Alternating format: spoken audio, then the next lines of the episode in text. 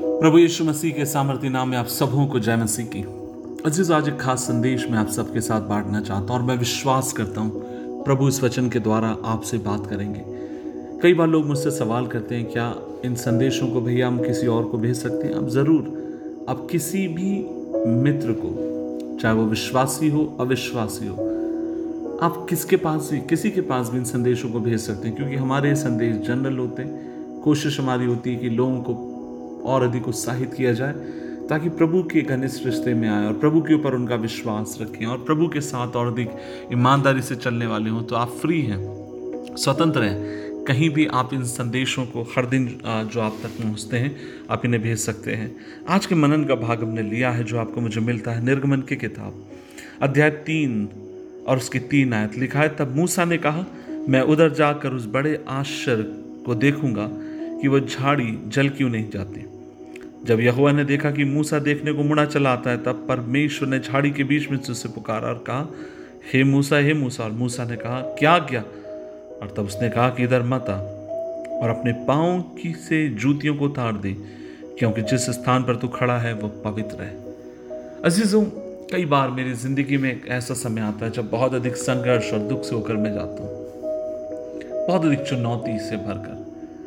कई बार आपके साथ भी ऐसा होता होगा कि एक समस्या के बाद दूसरी, दूसरी के बाद तीसरी, और कई बार ऐसा लगता है जैसे समस्याओं का एक बड़ा पहाड़ हमारी ज़िंदगी के ऊपर आ चुका है। और तब आप मुझसे पूछ सकते हैं कि ऐसे समय पास्टर किशोर आप क्या करते हैं? और तब मैं आपसे कहना चाहता हूँ, ऐसे समय हर व्यक्ति का अपना तरीका है, लेकिन मेरा तरीका यह है, ऐसे समय मैं अपने आप को भीड़ से अलग कर देता हूँ, कुछ पल प्रभु की उपस्थिति में जाता हूँ, आंसुओं के साथ प्रभु की उपस्थिति में बिताता हूँ।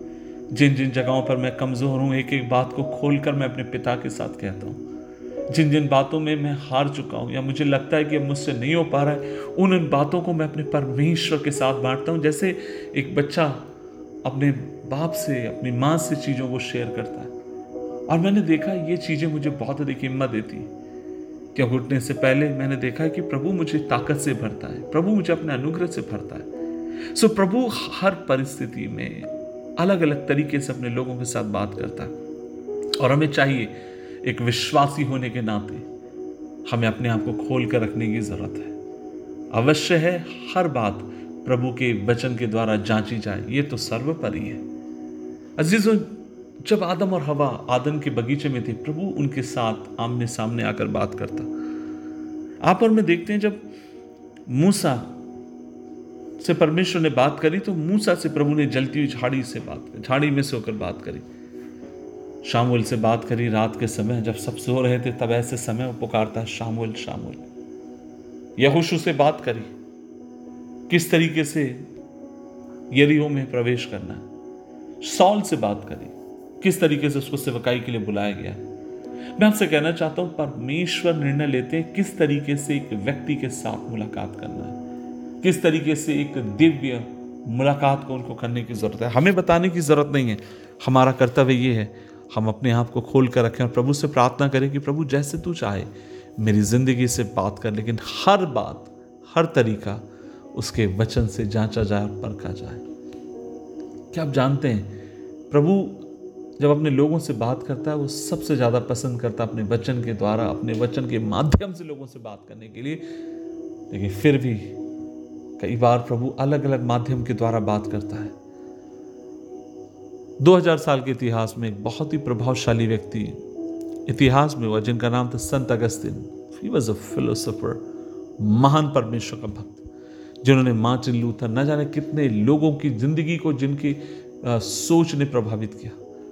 क्या आप जानते हैं वो एक पापी व्यक्ति थे? क्या आप इस बात को जानते हैं? उनकी जिंदगी पूरी तरीके से बेजार पड़ी हुई थी, निराश हताश। एक दिन की बात है, चर्च के किनारे चर्च के पास किसी बगीचे में बैठे हुए थे और तब वहाँ पर संडे स्कूल के बच्चे गीत गा रहे थे, टोले ले गो, अर्थात उठा और पढ़। प्रभु ने उस तरीके से उनसे बात करी। मार्टिन लूथर, जिनके मन के भीतर पाप का बोध था, रोम की सीढ़ियों पर चढ़ रहे थे अपने घुटनों के बल, और तब प्रभु ने अपने वचन से बात करी, मेरा धर्मीजन विश्वास से जीवित रहेगा। महत्वपूर्ण विश्वास।